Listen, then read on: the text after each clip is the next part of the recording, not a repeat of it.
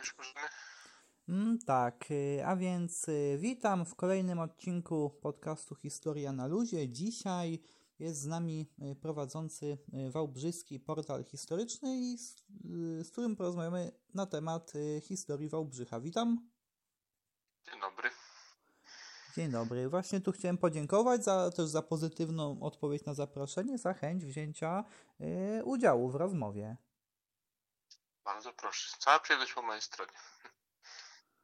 Mm, a więc y, tutaj właśnie y, na, y, właśnie na początek, no to bym właśnie tak jak tutaj z tego co, co widziałem, tak jak rozumiem, no to właśnie tutaj działa Pan na obszarze właśnie wspomnianego już Wałbrzycha właśnie, opisując jego tutaj historię. No, należałoby powiedzieć, że owszem, portal nazywa się Wałbrzyski, aczkolwiek to bardziej się odnosi do regionu wałbrzyskiego niż do samego Wałbrzycha, czyli można powiedzieć e, do obszaru powiatu wałbrzyskiego. To znajduje się jakby w centrum moich zainteresowań naukowych.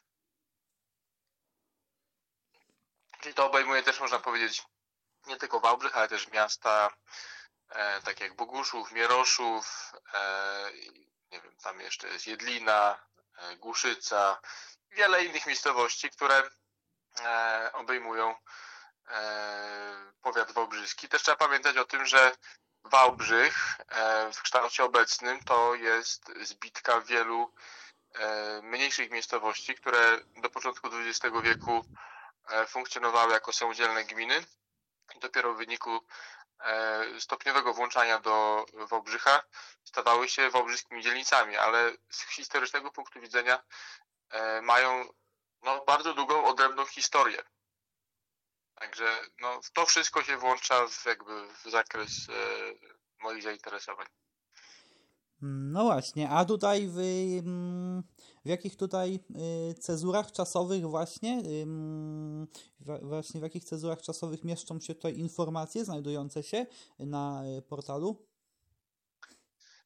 Właściwie cezur czasowych de facto nie ma. One są może wyznaczone e, tym, że można powiedzieć, że historię Wałbrzycha trzeba w jakimś stopniu cały czas opisywać od podstaw, ponieważ są duże braki e, w zakresie takich podstawowych badań historycznych.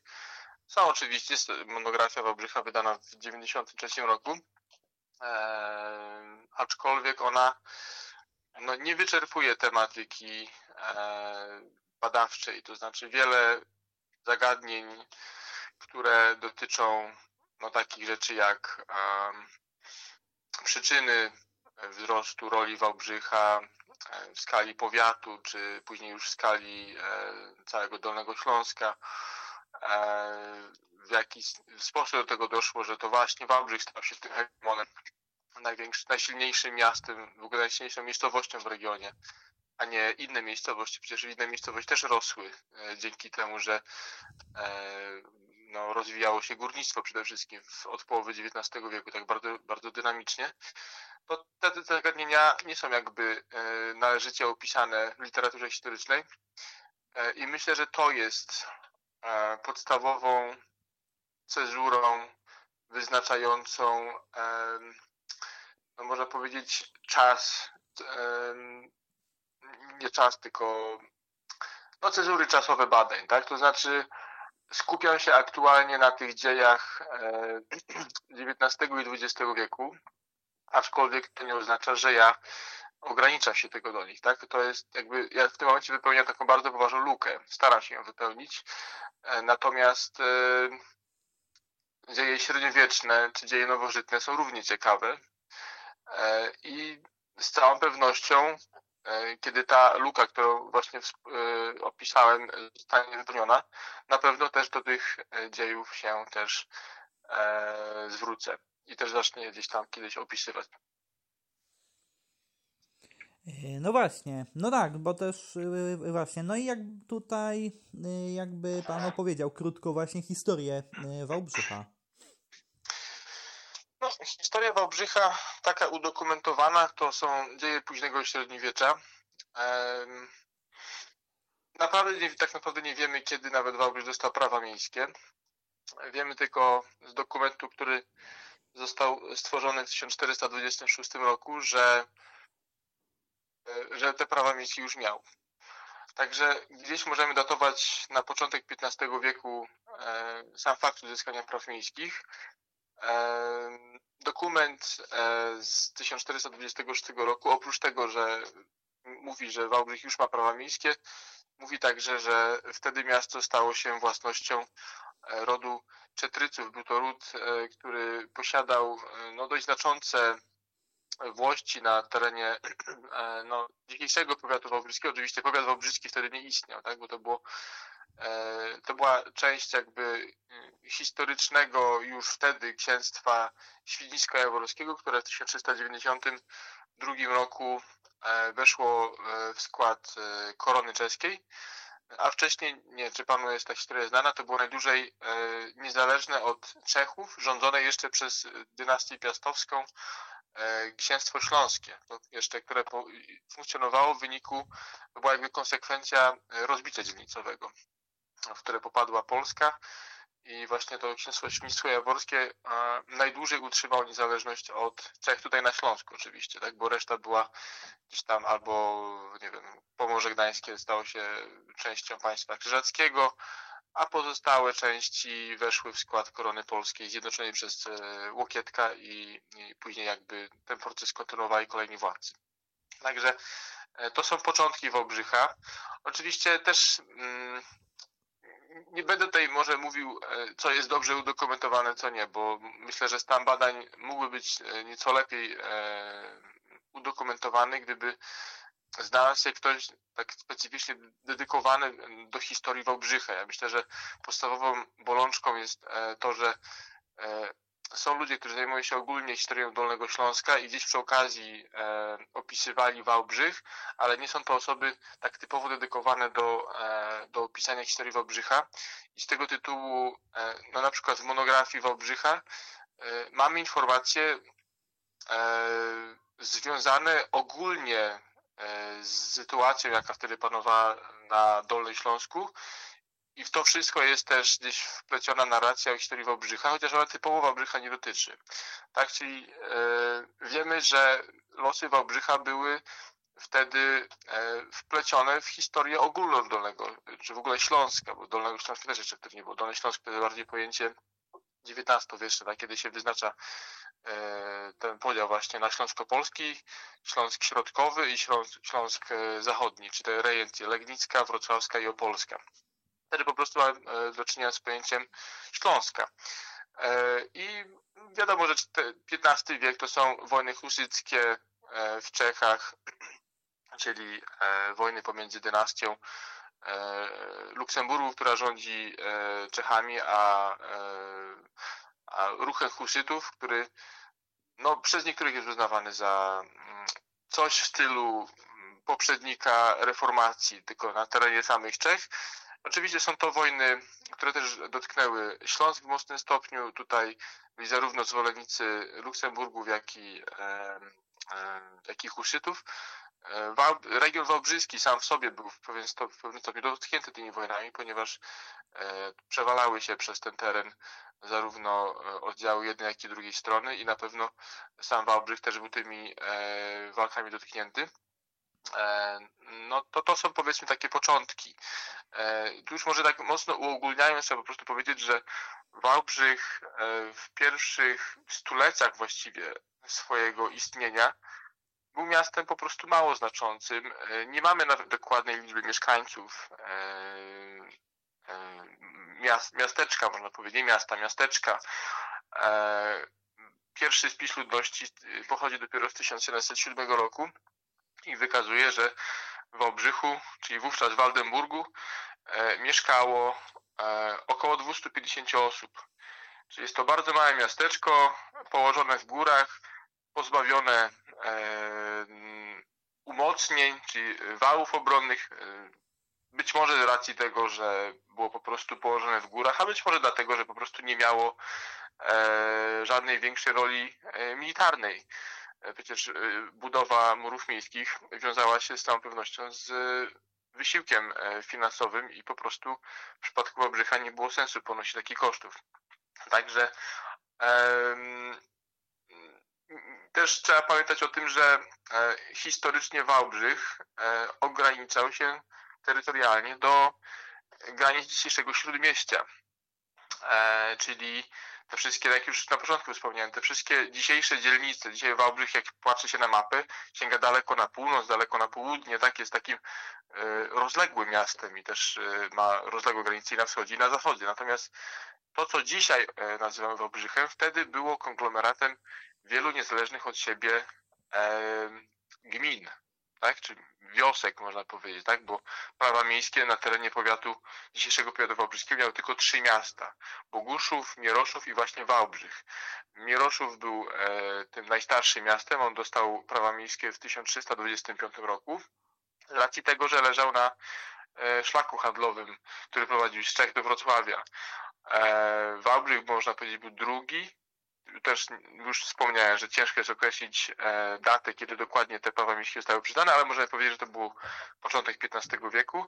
No i trzeci był Boguszów, który e, prawa miejskie dostał w 1499 roku i e, w związku z tym, że tam rozwijało się górnictwo srebra, dość szybko urósł do rangi największego i najważniejszego miasta regionu.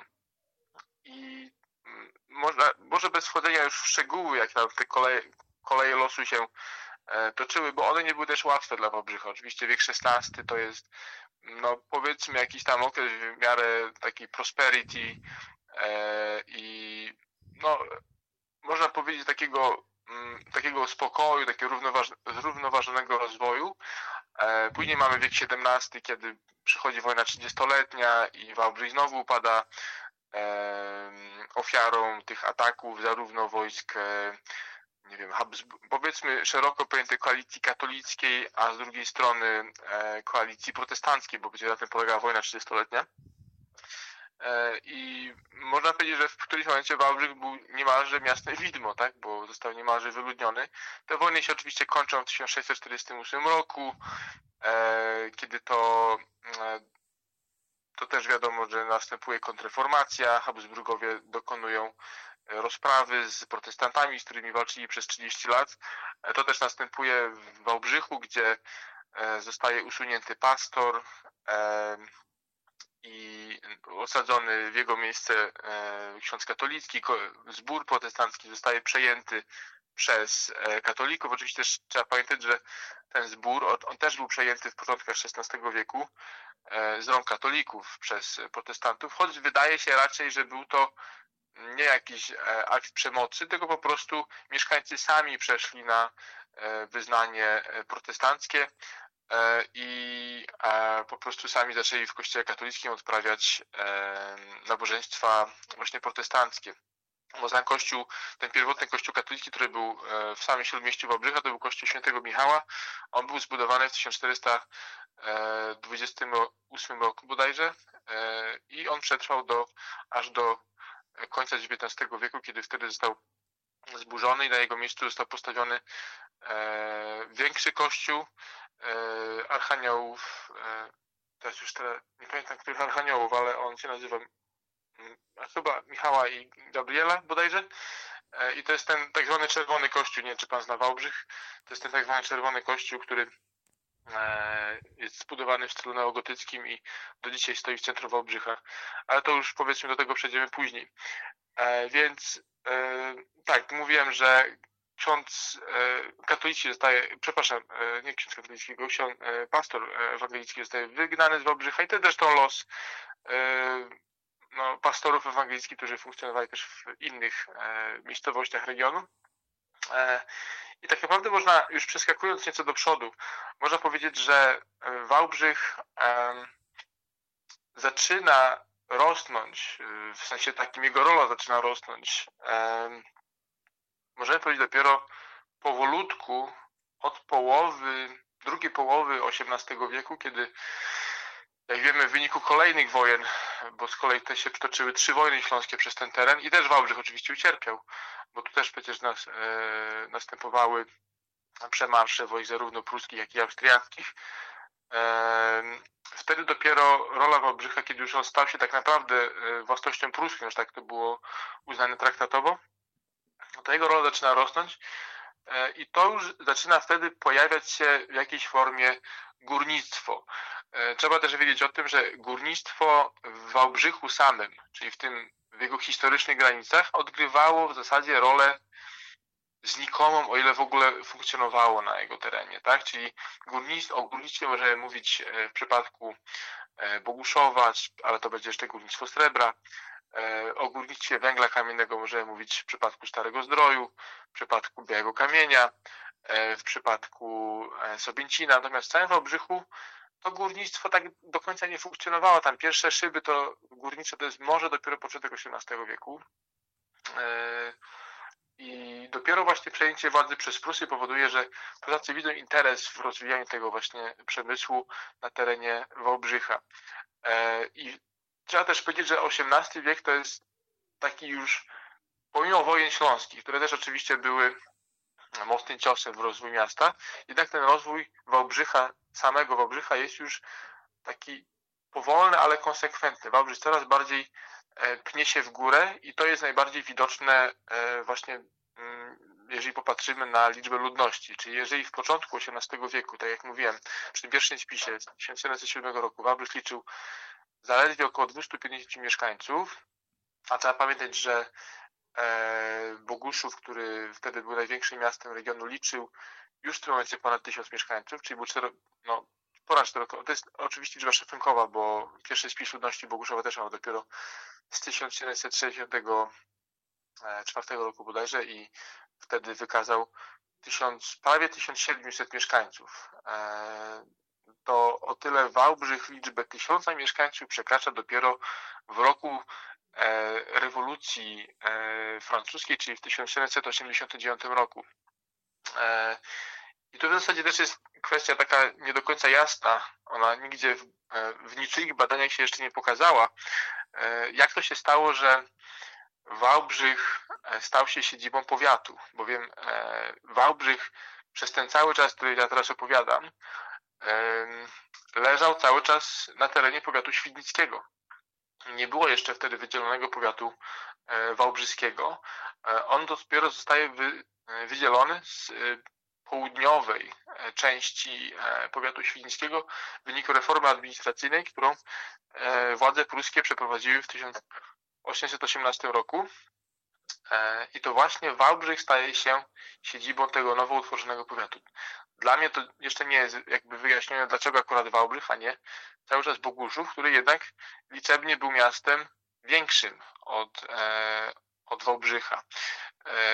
Ta przewaga liczebna Boguszowa nad Wałbrzychem, ona jeszcze funkcjonowała gdzieś do lat 30., tak mniej więcej. To jeszcze nie ustaliłem dokładnej daty, ale dopiero mniej więcej w tej dekadzie Wałbrzych przewyższa liczebnie e, Boguszów i staje się pod tym względem liderem regionu. Oczywiście liderem już był wcześniej, bo jako siedziba e, władz powiatowych no, był tym ośrodkiem, do którego e, jasna rzecz ciążyły pozostałe miejscowości.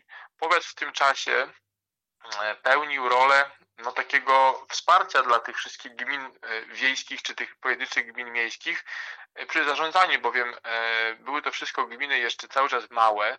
E, w ogóle profil regionu wałbrzyskiego, można powiedzieć do połowy XIX wieku, to był profil rolniczy przede wszystkim. Przemysł funkcjonował, co prawda, powstają już pierwsze huty szkła, e, funkcjonuje w jakimś stopniu górnictwo, ale mimo wszystko rolnictwo jest tą dominującą gałęzią gospodarki i to ono nadaje ton, można powiedzieć, rozwojowi tego regionu, tak? Też ruch ludności też nie jest zbyt duży, zbyt dynamiczny, to znaczy nie ma jakichś masowych migracji ludności e, z pozostałych regionów, czy tam sąsiednich powiatów, czy z Czech, czy nawet z innych regionów Dolnego Śląska. E, jest to tak powolutku rosnący demograficznie i gospodarczo e, region Śląska, można powiedzieć.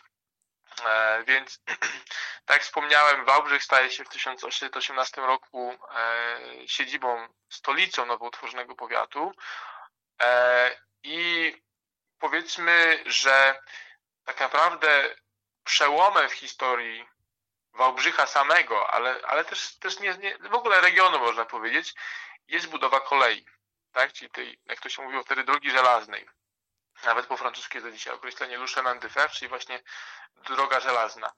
E, wiązało się to z tym, że e, Zagłębie Wałbrzyskie, chodzi mi o to Zagłębie Górnicze, uzyskuje wtedy e, dostęp do szerszych rynków zbytu, bo więc co było problemem w przypadku górnictwa wałbrzyskiego, czy regionu wałbrzyskiego, to to, że e, owszem węgiel był, ale z powodu górskiego i też peryferyjnego położenia stosunkowo, bo jeśli popatrzymy na mapę, to Wałbrzych leżał na takich no, uboczach państwa pruskiego, w ogóle Niemiec, tak, ówczesnej Rzeszy Niemieckiej.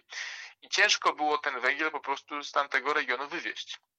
E, Prusacy którzy zaczęli inwestować e, w rozwój tego górnictwa w sposób taki no, systemowy, tak? bo to były już nie pieniądze prywatne, tylko pieniądze państwowe.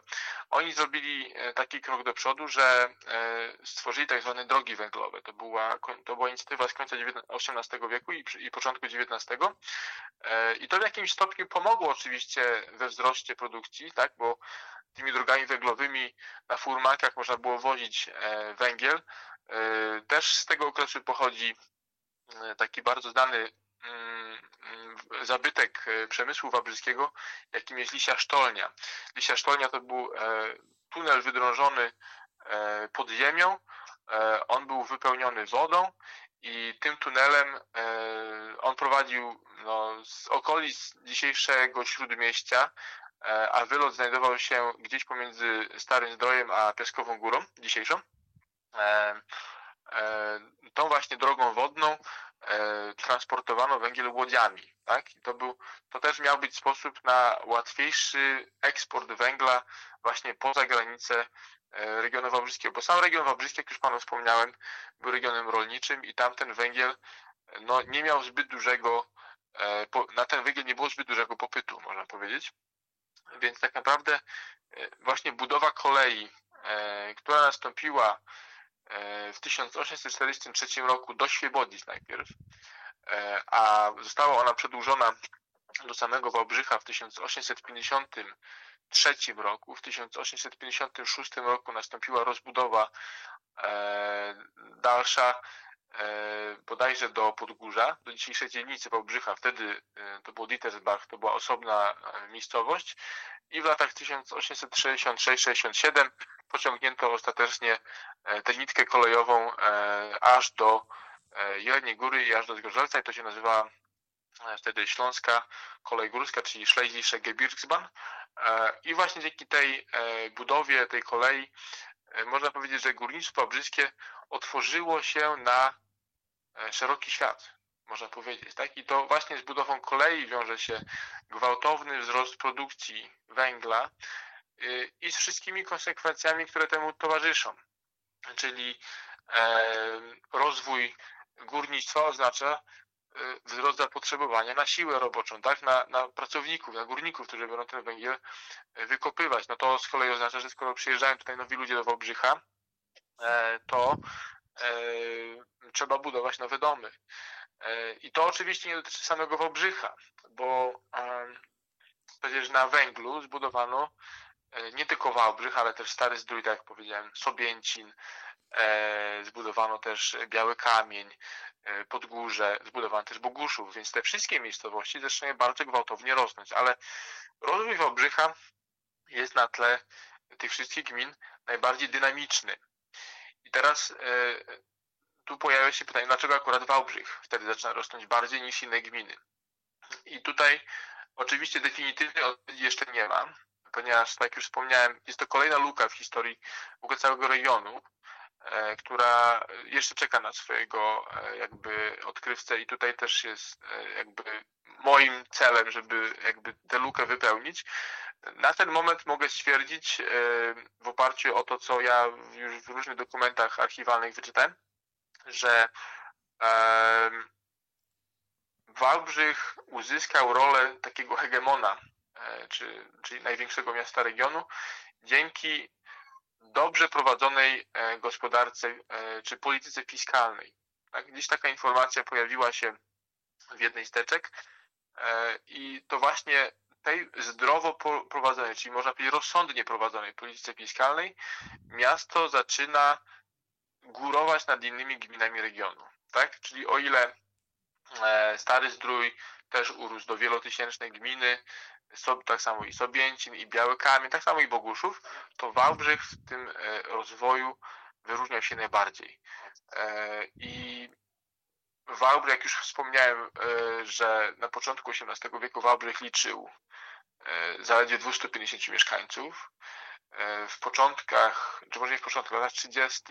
XIX wieku dochodzi już do liczby 3-4 e, tysięcy mieszkańców, e, no to w początkach XX wieku Wałbrzych będzie już liczył ponad 20 tysięcy osób, tak? Czyli ten rozwój na przestrzeni tych kilku dekad był no, pięciokrotny, czyli bardzo dynamiczny rozwój. Co, co jednak w przypadku Wałbrzycha i nie tylko, ale w przypadku Wałbrzycha przede wszystkim stanowiło problem, to to, że e, Wałbrzych był położony e, w takiej ciasnej kotlinie górskiej. Tu cały czas mówimy o Wałbrzychu w granicach historycznych, czyli o tym śródmieście. Jak popatrzymy, czy w ogóle jakby pan pojechał kiedyś do Wałbrzycha, albo patrzył na mapę, to faktycznie Wałbrzych jest położony w takiej kotlinie. Wąskiej, ograniczonej ze wszystkich stron górami, E, I to jest pierwsza rzecz, która ograniczała, zaczęła już doskwierać rozwojowi Wałbrzycha, czyli e, Wałbrzych w swoim tym historycznym obszarze nie był w stanie wyjść za budową mieszkaniową poza e, no, granicę tej takiej ciasnej Kodliny Górskiej. Drugim ogranicznikiem w przypadku rozwoju Wałbrzycha E, był, e, no był fakt, że owszem, było to górnictwo i ono przynosiło oczywiście miastu ogromne zyski, tak, bo powstawały kolejne szyby, e, przecież jeżeli się prowadzi działalność gospodarczą, to trzeba płacić podatki nie tylko do kasy państwowej, ale także do kasy miejskiej, więc kasa miejska była coraz bardziej zasobna. Ale z drugiej strony trzeba pamiętać, że górnictwo wiąże się też ze stratami górniczymi, tak? Czyli jeżeli kopie się gdzieś węgiel, to w tym miejscu zapada się teren. Tak, wtedy nie stosowano jeszcze tak zaawansowanych metod e, górniczych, jak to ma miejsce e, nie wiem, w przypadku e, powiedzmy już drugiej połowy XX wieku, czy już współczesnych i no, te straty terenowe, te straty w wyniku kopania węgla były wtedy znacznie poważniejsze. Też trzeba pamiętać, że nie cały teren obszar ówczesnej gminy miejskiej Wałbrzych znajdował się w rękach E, magistratu. E, znaczna jego część znajdowała się w rękach właśnie prywatnych, czyli e, największym właścicielem był, była rodzina Hochbergów. Czyli o Hochbergach może już tu mało wspominałem.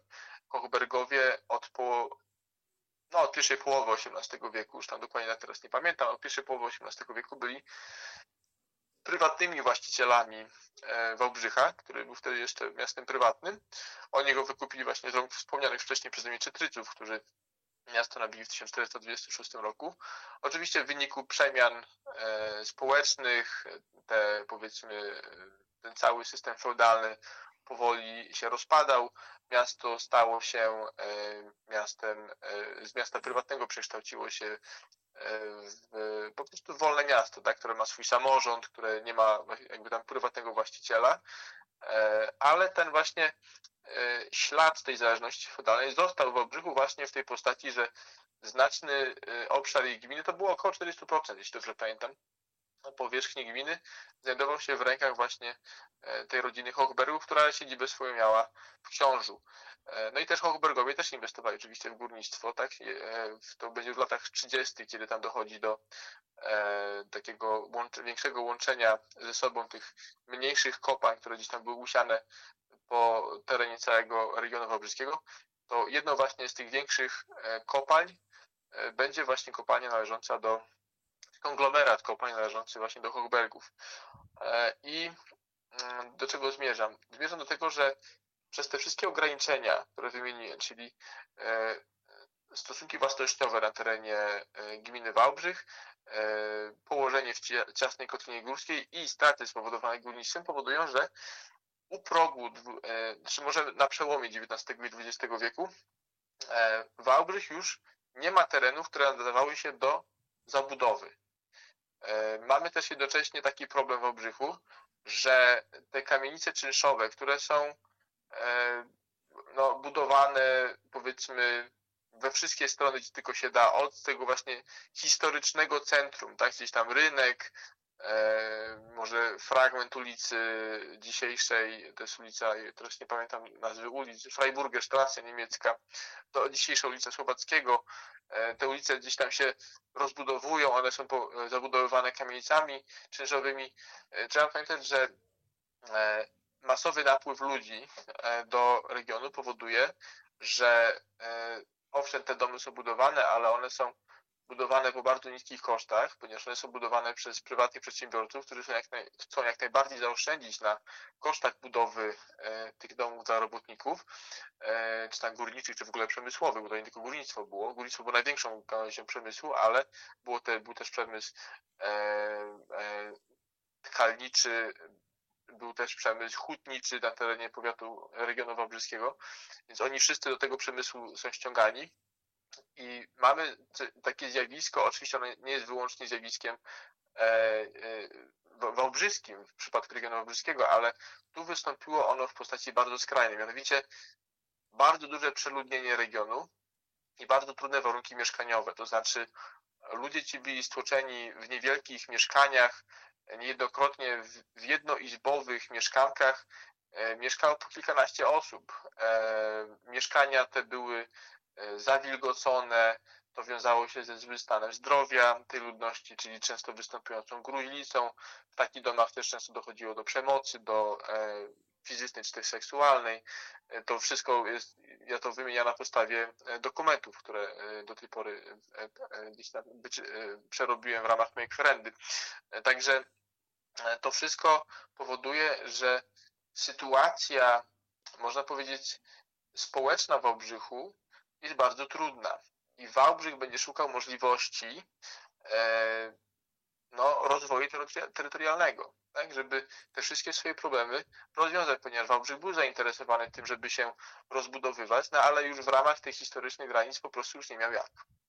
E, I tu wchodzimy na temat już e, właśnie tego, jak doszło do tego, że e, Wałbrzych z małej mieścinki e, obejmującej dzisiejsze śródmieście wałbrzyskie stał się gminą, która sięga na północy aż do granic Świebodzic, na południu gdzieś tam do Nowego Gaju, do Podgórza, na zachodzie graniczy z Boguszowem, a na wschodzie z Jedliną i, i, i z innymi, i z Głuszycą i z innymi gminami. Tak jak do tego doszło, więc tu właśnie sięgamy do tego problemu, że Wałbrzych ma ogromny potencjał, ale on w ramach swojej historycznej, swojego historycznego obszaru on już tego potencjału nie jest w stanie wykorzystać. A mówimy tu o potencjale przede wszystkim finansowym, tak, który jest rozwijany dzięki zawodowemu aparatowi administracyjnemu, czyli tej e, całej grupie urzędników, która e, rozwijała e, wówczas Wałbrzych. I pierwszym, pierwsza propozycja ze strony Rady Miejskiej w Wałbrzychu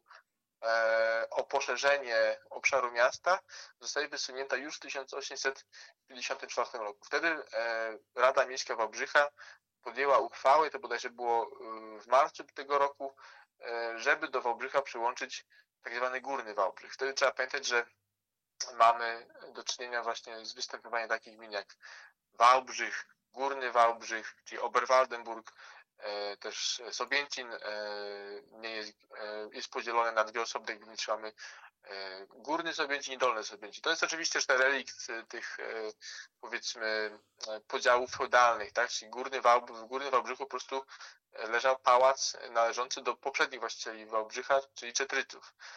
I zapewne stąd te, te podziały na górny czy dolny występowały. Też mamy na przykład dzisiejsze Szczawienko, a Szczawno-Zdrój, to też było Obersalzbrunn i Niedersalzbrunn, czyli dolne Szczawno i górne Szczawno, można powiedzieć.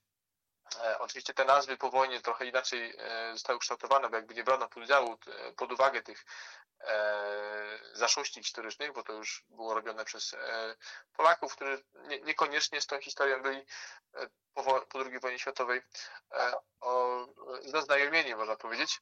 Natomiast Oczywiście ten pierwszy wniosek upadł. On został złożony oczywiście do władz powiatowych, bo to E, powiat był powiedzmy tym e, czynnikiem nadzorującym, e, w jaki sposób te gminy w ramach powiatu są zarządzane.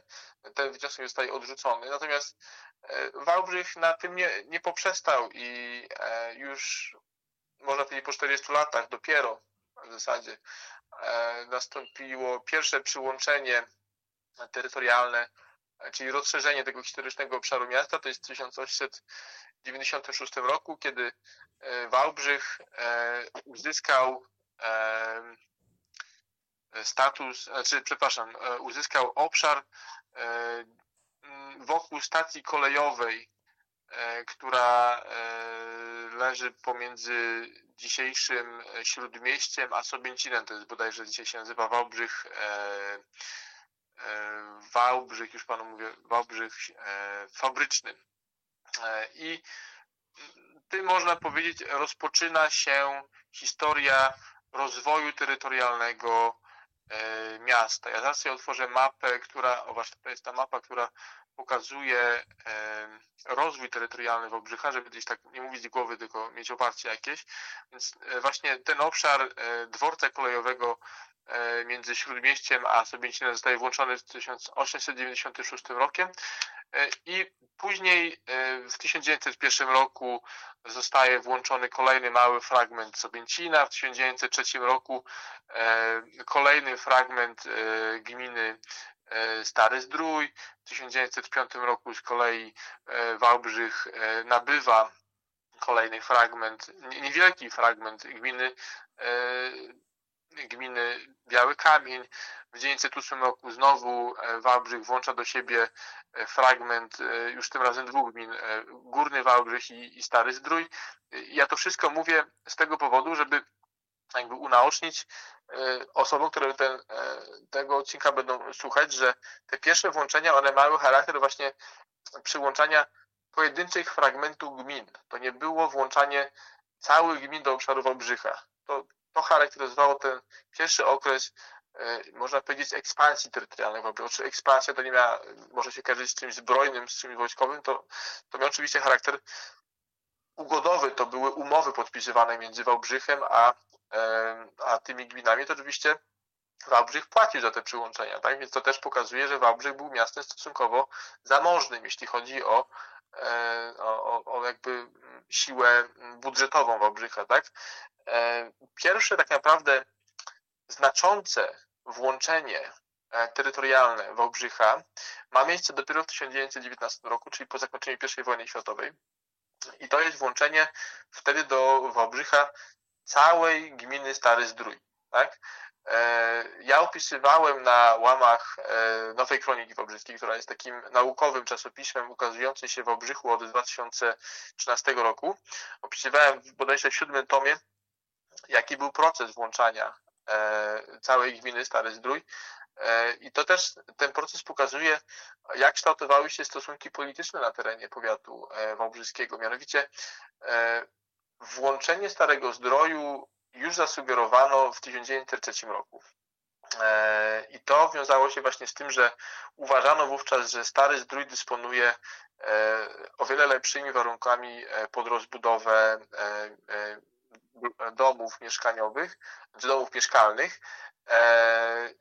I taka właśnie propozycja została złożona przez Wałbrzych Staremu Zdrojowi, czy władzom Starego Zdroju, ona wtedy zostaje odrzucona. Druga taka propozycja pada w 1908 roku i znowu dochodzi do negocjacji e, i znowu Stary Zdrój odrzuca taką propozycję. To, e, propozycja też była wystawiona do Starego Zdroju z tego względu, że Stary Zdrój z jednej strony był liczebnie drugim największym, drugą największą miejscowością w powiecie wałbrzyskim. On w 1914 roku liczył już 16 tysięcy mieszkańców. I też Stary Zdrój też jest tą miejscowością, która może być wzięta jako przykład dynamicznie rozwijającej się e, gminy w wyniku właśnie budowy kolei, e, rozwoju e, nie, no, górnictwa, nie tylko, bo też na terenie Starego Zdroju były też inne gałęzie przemysłu, ale Stary Zdrój nie miał tego szczęścia do powiedzmy włodarzy, tak? Czyli władze Starego Zdroju na przestrzeni tych dekad nie potrafiły tak skutecznie zarządzać finansowo gminą, która pamiętajmy była cały czas wsią, bo Stary Zdrój nie miał praw miejskich, Stary Zdrój, Stary Zdrój był wsią. I w wyniku tego nie tylko dał się wyprzedzić Stary Zdrój w Obrzychowie, ale też popadł w poważne tarapaty finansowe. To znaczy, wie pan, jeżeli gmina rośnie, to trzeba budować większą szkołę, to trzeba zaopatrzyć mieszkańców w wodę, trzeba rozbudowywać ulice i tak dalej. Staremu zdrowiu po prostu zaczęło brakować na to pieniędzy. Stary zdrój był też nawiedzany przez różne klęski, to znaczy w początku XX wieku na przykład Stare Zdrój nawiedziła epidemia tyfusu i to wszystko powodowało, że sytuacja Starego Zdroju stała się bardzo trudna. I w 1914 roku doszło do, można powiedzieć, do kolejnej tury negocjacji między Starym Zdrojem a Wałbrzychem. Tam w tle też był, już nie będę wchodził może w szczegóły, tam w tle też był spór o obszar dworca kolejowego, który leżał na terenie gminy Stary Zdrój. To mówimy o dzisiejszym dworcu Wałbrzych Miasta. Wówczas on się nazywał po prostu Altwasser, tak? Czy to był dworzec o nazwie Altwasser, czyli ta niemiecka nazwa Starego Zdroju.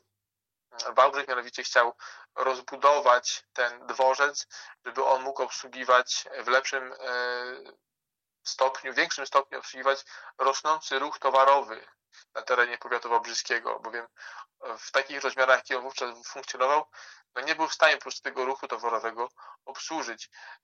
I właśnie na tym tle między innymi doszło do konfliktu między obiema gminami. Obie gminy w końcu porozumiały się. W 1914 roku doszło do podpisania umowy, w wyniku której obie gminy zgadzały się na to, że Stary Zdrój staje się częścią Wałbrzycha, czyli dzielnictwo Wałbrzycha.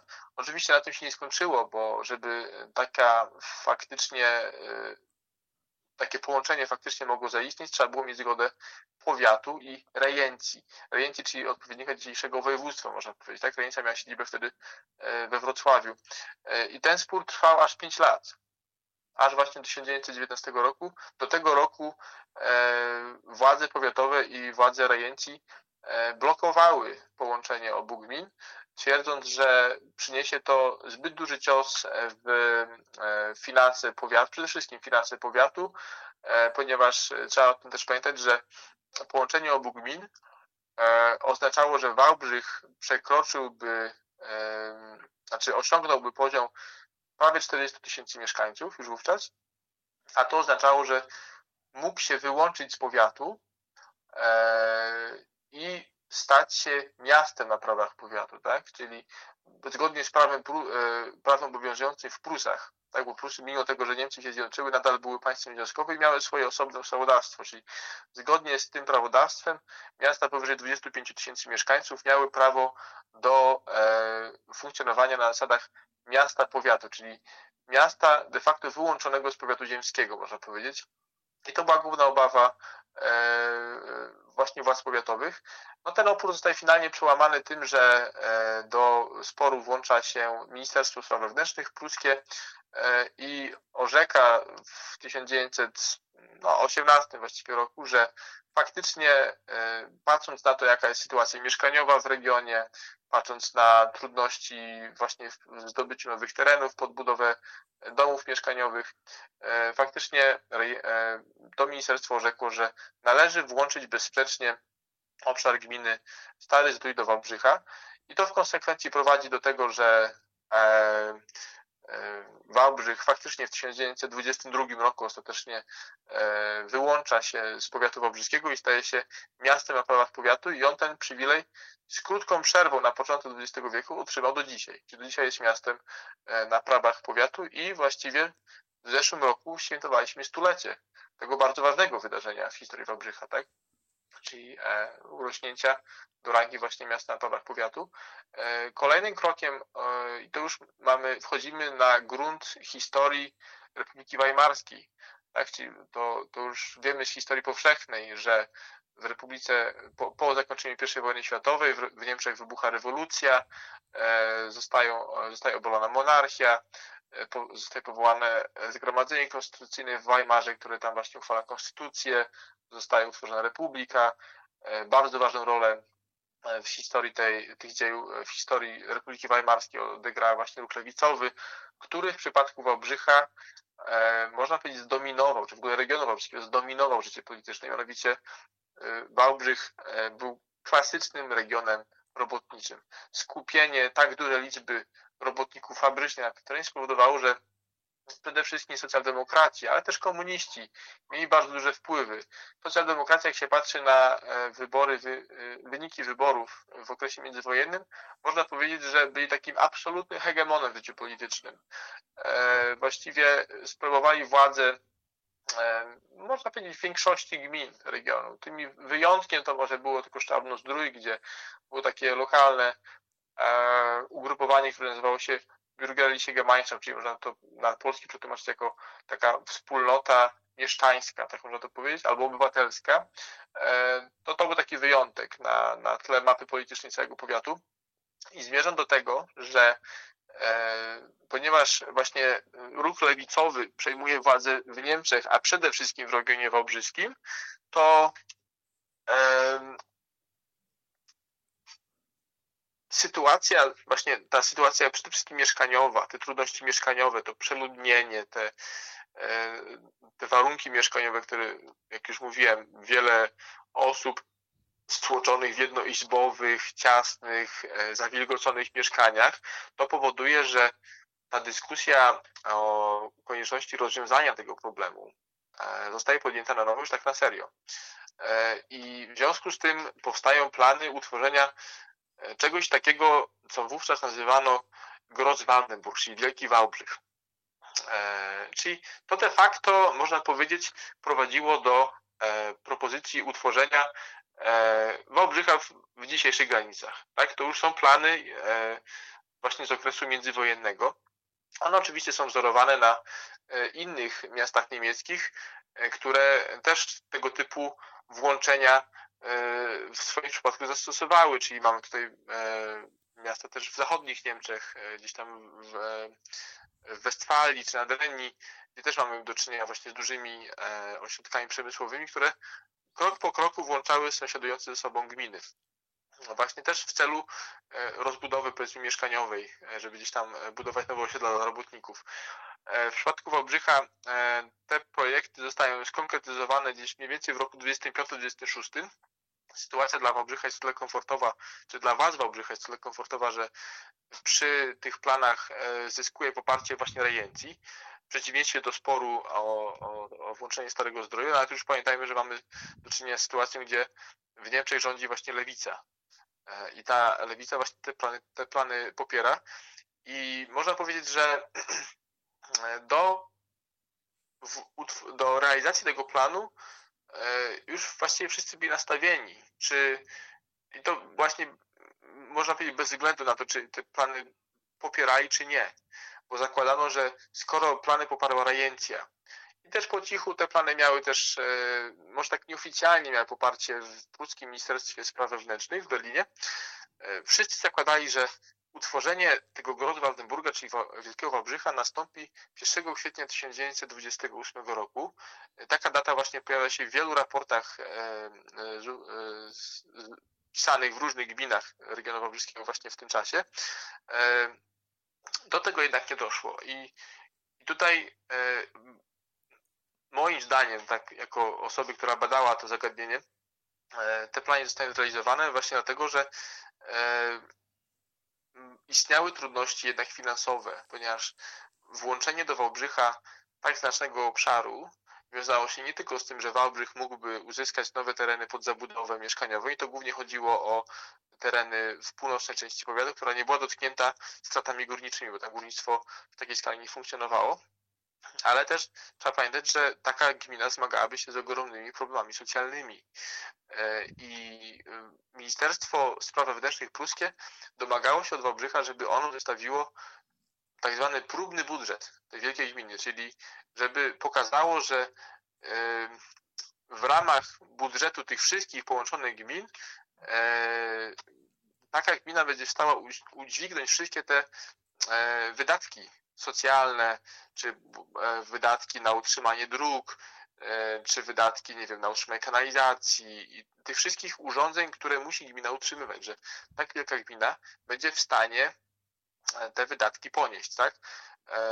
I Wałbrzych takiego budżetu nie stworzył. I to jest dla mnie jeszcze nie wyjaśnienie dlaczego. E, a być może został stworzony taki próbny budżet, ale on nie został opublikowany.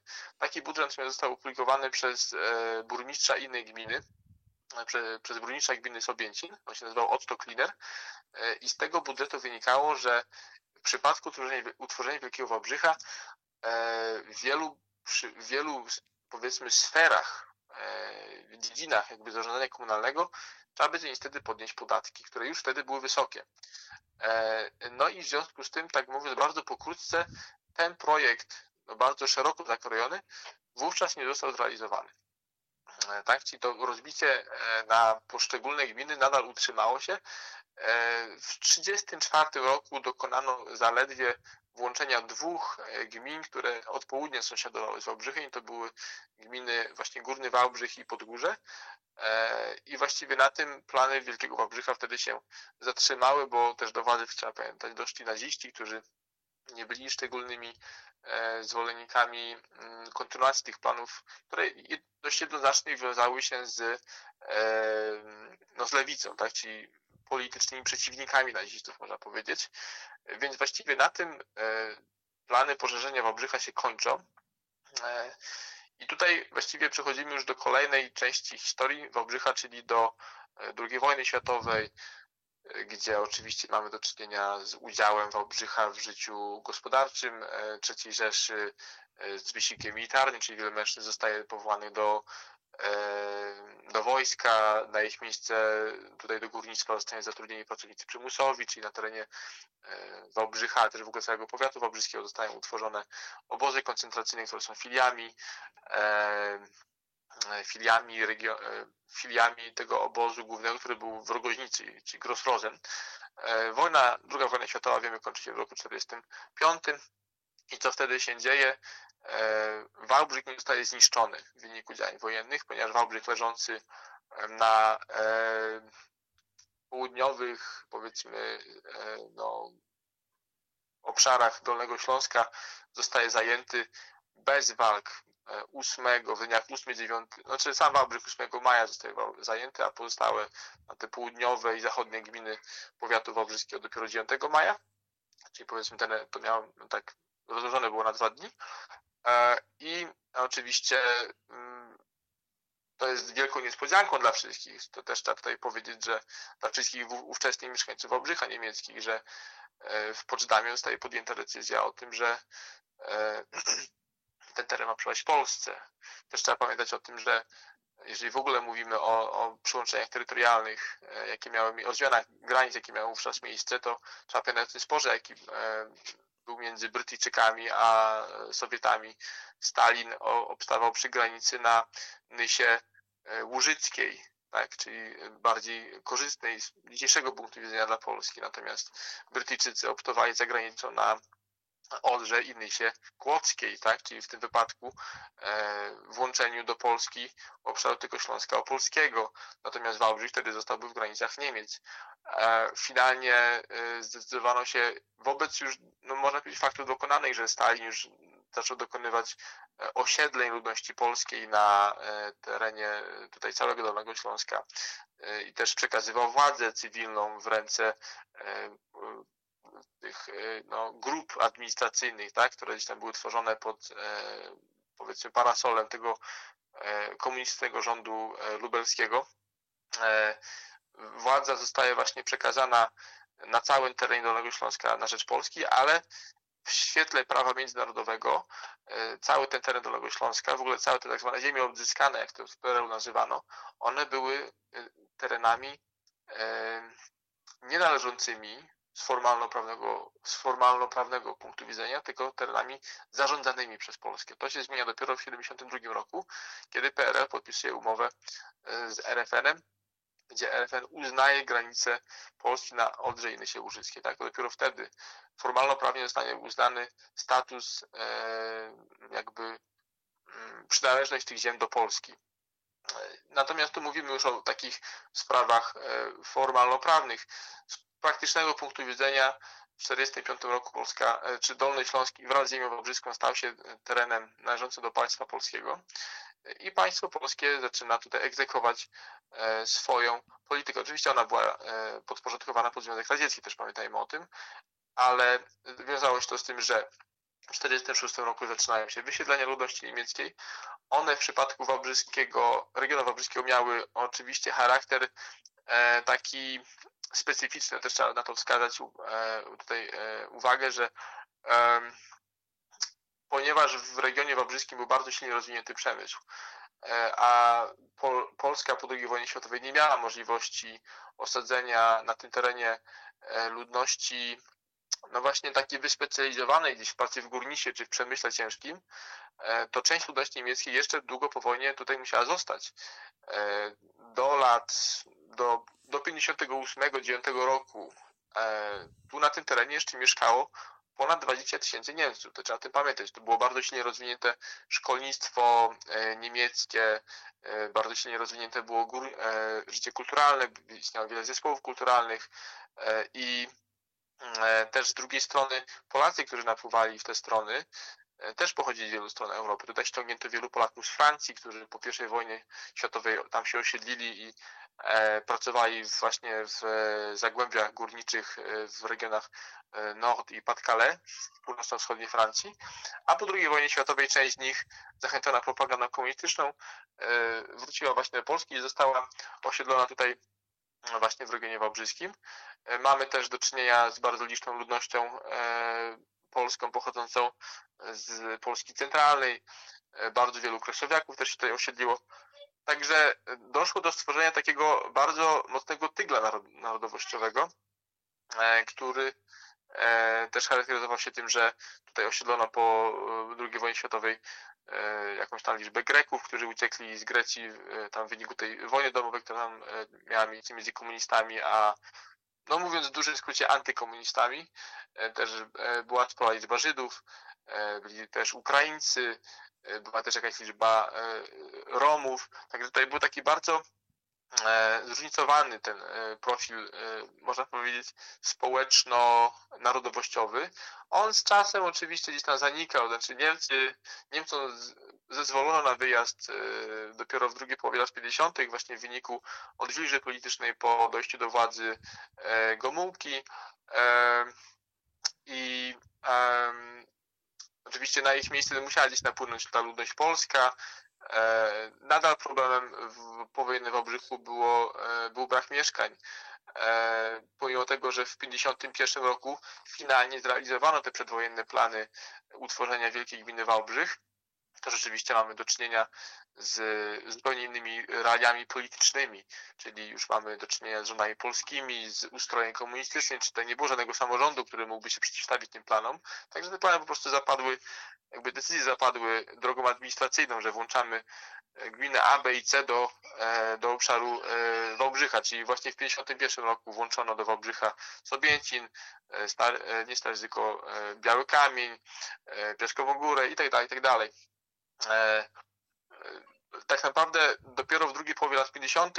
ma miejsce rozwój, e, większy rozwój budownictwa mieszkaniowego, czyli wtedy zaczyna się budowa osiedla z wielkiej płyty na Pieskowej Górze. To nieco rozładowuje właśnie to no, takie przeludnienie, które miało miejsce w Wałbrzychu i pozwala też na ściąganie coraz większej liczby ludzi do pracy w górnictwie. E, praca, górnictwo powojenne w Obrzychu właśnie borykało się z tym problemem, że bardzo duża była płynność załóg górniczych. Ściągano ludzi z przeróżnych regionów Polski, nawet z Polski centralnej, nawet z Lubelskiego, e, czy gdzieś tam e, z Kieleckiego i ci ludzie bardzo szybko porzucali te prace, ponieważ byli zmuszeni do mieszkania w tak zwanych domach młodego górnika czyli dostawali tam miejsce w pokoju, gdzie mieszkali z innymi górnikami, ponieważ po prostu dla nich nie było y, mieszkań w Obrzychu. Oni nie mogli ściągnąć tej rodziny, bo miasto nie dysponowało y, mieszkaniami dla tych ludzi. Y, I to dopiero zaczyna się rozwiązywać właśnie dzięki budowie tego osiedla na Miskowej Górze, później w latach 70. zaczęto budować budowę osiedla na Podzamczu, to, to są te oczywiście osiedla z wielkiej płyty. One są budowane szybko, tanio, a oferują właśnie dużą liczbę mieszkań. I to można powiedzieć, to prowadzi do takiego dynamicznego rozwoju Wałbrzycha jako ośrodka górniczego. Górnictwo już wtedy po wojnie, można powiedzieć, zdobywa taką absolutnie dominującą rolę w życiu gospodarczym e, i ona też prowadzi do tego, że Wałbrzych w roku 75 w wyniku reformy administracyjnej staje się siedzibą województwa, które właśnie w wyniku tej reformy zostaje utworzone, czyli powstaje województwo wałbrzyskie. Ono istnieje do roku 99. E, po drodze oczywiście mamy do czynienia z mm, wydarzeniami, e, powstaje Solidarność, dochodzi do kryzysu politycznego, e, w 1989 roku upada komunizm i tu na tym tle trzeba wspomnieć, że górnictwo wałbrzyskie jest już wówczas bardzo nierentowne, Skarb Państwa musi notorycznie dopłacać do jego funkcjonowania, tak, czyli żeby ono mogło funkcjonować, musi otrzymać dopłaty z, gdzieś tam z tego e, budżetu państwowego, e, ponieważ dochodzi do reformy gospodarczej, e, państwo chce się pozbyć wielu tych wydatków, które z perspektywy państwa są jakby niepotrzebne. Dochodzi do ugody, mianowicie takiej, że górnictwo brzyskie, czy w ogóle zagłębie węglowe stopniowo zaczyna być zamykane. Rzeczywiście jest proces stopniowy i on miał w ten sposób, że zamiast za zamykane kopalnie miały powstawać inne zakłady przemysłowe na terenie Wałbrzycha.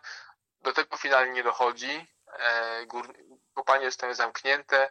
E, na e, te alternatywne zakłady przemysłowe trzeba jeszcze poczekać troszkę, bo one oczywiście powstaje specjalna strefa ekonomiczna w regionie wałbrzyskim, głównie w Obrzychu, gdzieś tam właśnie w, półno, w północnej części Wałbrzycha, czyli w okolicach Szczawienka, Podzamcza powstają pierwsze fabryki, ale to jest dopiero początek już kolejnej dekady, czyli początek XXI wieku, kiedy to się zaczyna tak na dobrą sprawę rozkręcać. Natomiast wcześniej e, w miejsce kopalń nie powstało nic i mamy właśnie do czynienia w Obrzychu z bardzo poważnym kryzysem ekonomicznym, bardzo poważnym kryzysem społecznym. Ja już te czasy pamiętam, bo wtedy już byłem e, młodym chłopakiem, który w tym regionie mieszkał i pamiętam, że sytuacja finansowa no, generalnie ludzi była bardzo trudna. Na tym tle też właśnie powstają słynne już na całą Polskę biedaszyby, e, gdzie ci dawni górnicy, którzy już pracy nie mają, po prostu idą kopać węgiel, który gdzieś tam te pokłady węgla wychodziły blisko powierzchni i one mogły być właśnie takimi metodami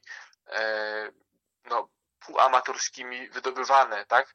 E, bardzo często na tym tle dochodzi do wypadków, bo zabezpieczenia w tych e, biedaszybach są bardzo takie no słabe i gdzieś tam górnik zostaje przysypany węglem i powiedzmy, nie wiem, jest akcja ratunkowa, ale nie, powiedzmy, nie uda się go uratować, albo po prostu przychodzi za późno. E, także to są bardzo trudne e, takie wątki z historii Wałbrzycha. E, no jak mówiłem, bezrobocie w Wałbrzychu wtedy jest bardzo wysokie. Ono sięga, z tego co pamiętamy, nawet 30%. To jest bardzo duże bezrobocie.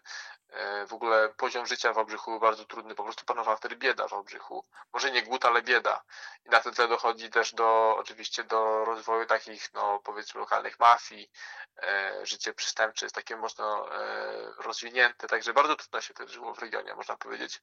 I na tym tle też Wałbrzych traci bodajże w 2003 roku prawa miasta powiatu. On odzyskuje ten status w roku 2014 i powolutku Wałbrzych zaczyna wracać powiedzmy sobie do tego do jakiejś takiej równowagi, znaczy strefa ekonomiczna się rozwija, Wałbrzych gdzieś tam pomału, władze Wałbrzycha dokonują remontów dróg, dokonują remontu e, gdzieś tam e, tych elewacji kamienic. Jak się przyjdzie do Wałbrzycha, to jednak wiele kamienic wygląda się obskurnie, tak? I to właśnie jest, można powiedzieć, świadectwo tej bardzo trudnej historii właśnie po 89 roku, kiedy ludzie nie mieli pieniędzy na życie, a co dopiero myśleć o remontach własnych kamienic, w których się mieszka. Tak wiele z nich było e, własnością jakichś tam wspólnot mieszkaniowych, także nie było jakby tutaj środków na e, remonty elewacji.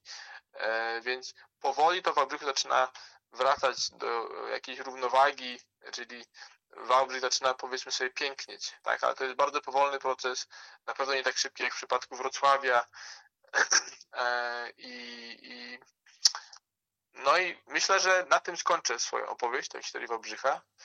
Nie wiem, czy pan ma jakieś jeszcze pytania dodatkowe? To proszę bardzo, może pani teraz zadać. To znaczy tutaj by ten, y, przedstawił pan tutaj dość y, konkretnie historię Wałbrzycha właśnie, nie? No bo też uważam, że warto, warto też właśnie przedstawiać tutaj y, historię y, danych miast, czy po, miast, czy po prostu jakichś też regionów, dlatego że no w podręcznikach szkolnych na przykład, czy, czy w różnych opracowaniach często jest historia taka z perspektywy całego państwa ukazana, a tutaj właśnie warto się zagłębić w historię poszczególnych tutaj miast lub gmin. Tak. No mogę wspomnieć, że w 2026 roku e, będą obchodzone właśnie, e, będzie obchodzone 600-lecie posiadania przez Wałbrzych praw miejskich, tak nie uzyskania posiadania, bo jak wspomniałem, tej daty konkretnie nie mamy. I na tym tle e, zainicjowałem, można powiedzieć, napisanie na nowo monografii Wałbrzycha. E, to znaczy zebrała się grupa naukowców, która pod egidą Urzędu e, Miejskiego w Wałbrzychu będzie jakby na nowo podejmowała się e, opisania historii Wałbrzycha. Tak? Także to taki tylko jeszcze szczególnik na sam koniec mogę tutaj panu podać, tak żeby słuchacze też się o tym mogli dowiedzieć. Mm, jasne. Yy, właśnie, no to yy, tutaj właśnie chciałem jeszcze raz podziękować za pozytywną odpowiedź na zaproszenie i za tutaj właśnie wyczerpującą yy, wypowiedź właśnie, za, za tutaj przedstawienie yy, tematu. Ja również dziękuję zawsze o historii Wałbrzycha, o historii regionu bardzo chętnie opowiadam. E, pan też tam zapytał, e, e, jakie są powiedzmy perspektywy rozwoju samego portalu, bodajże o to pan pytał, tak? Mm, też, tak. Więc mogę tutaj powiedzieć, że na razie dla mnie priorytetem jest skończenie tłumaczenia kroniki Boguszowa, czyli ja, to jest moje rodzinne miasto Boguszów. Gorce przed wojną to był konglomerat wielu gmin, tam był Gottesberg, czyli Boża Góra, Felhammer, czyli dzisiejsze Kuźnice, był Rottenbach, czyli Gorce, tam wiele innych mniejszych gmin znajdowało się na obszarze dzisiejszego Boguszowa Gorce, także planuję skończyć jeszcze w tym roku tłumaczenie właśnie tej kroniki e, miasta Gottesberg e, autorstwa Johannesa Braunera. Kolejnym krokiem będzie oczywiście już pisanie e, e historii Wałbrzycha właśnie na te wspomniane przeze mnie 600-lecie, e, które będzie miało w 2026 roku.